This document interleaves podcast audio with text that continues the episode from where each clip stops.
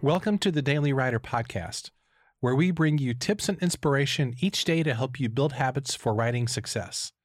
For more resources, including your free Daily Writer Starter Kit, visit dailywriterlife.com.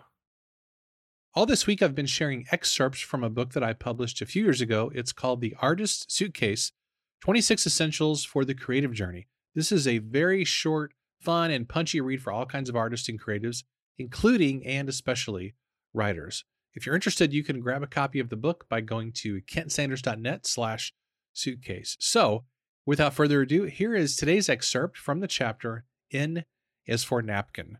Hope you enjoy it. N is for napkin. Can things get much simpler than a napkin? It's a dining accessory we take for granted. We use it to wipe our mouths and clean up spills, yet don't give it a moment's thought. But it might be the most overlooked creative tool in the artist's arsenal. How many people have written great ideas on restaurant napkins when paper wasn't available? For artists, the napkin is all about making use of what you have in the moment. When a great idea strikes or the right opportunity comes along, artists don't wait for circumstances to be perfect. They use whatever is available and get to work. If you don't think you have enough resources, you're not alone. Everybody knows there will never be enough time or money to do everything you want. But you can't let that keep you from starting. You have to begin with what you have and build from there. Don't let your lack of resources become an excuse for not pursuing your dreams. John Wooden, the famed UCLA basketball coach, describes the challenges he faced in building a championship team. When I came out to UCLA from Indiana State Teachers College in 1948, I had been led to believe we'd soon have an adequate place to practice and play our games. However, that did not occur for almost 17 years. During that time, I conducted UCLA basketball practice in a crowded, poorly lit, and badly ventilated gym on the third floor of the men's gymnasium building. Much of the time, there was wrestling practice at one end, a trampoline on the side with athletes bouncing up and down, and gymnastics practice on the other side. The gym was known as the BO barn because of the odor when it was busy.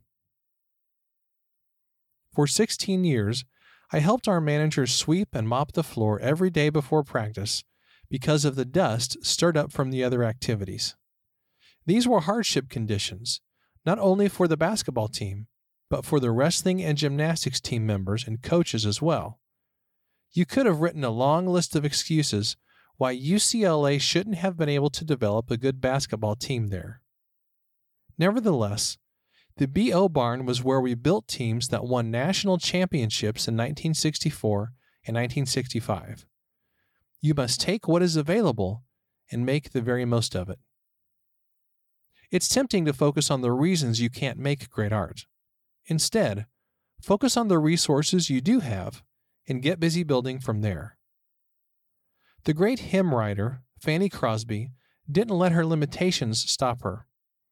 Although an incompetent doctor blinded her as a young child, she fell in love with poetry and wrote her first stanzas at age eight.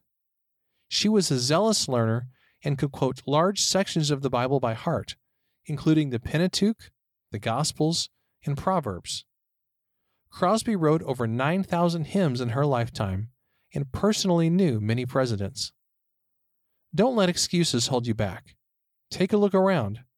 If you want to build something great, you have exactly what you need to get started, even if it's just a napkin. Questions for reflection. Number one, do you feel you don't have the right resources to do the creative work you need? Why or why not? Number two, make a list of three things you think you need. It could be time, money, connections, training, or something else. Which one is most important right now? What can you do in the next seven days to get more of that resource? Number three, if you discovered you had one year to live, how would that change your sense of urgency and your perception of the lack of resources? Hey, my friend, I hope you enjoyed that excerpt from The Artist Suitcase. If you're interested in grabbing a copy of the whole book, you can go to kentsanders.net slash suitcase. I also want to give a huge shout out to today's sponsor, the Writer's Talk app. If you've always wanted to write a book but you don't know how to get started, I promise you're going to love the Writer's Talk app. When you join, you get immediate access to hundreds of instructional videos, a tool to help you come up with more ideas, and best of all, a community where you can collaborate with other authors. The Writer's Talk app is only $4.99 a month, and you can check it out by going to writerstalk.app. Thanks again for listening, and I'll see you next time.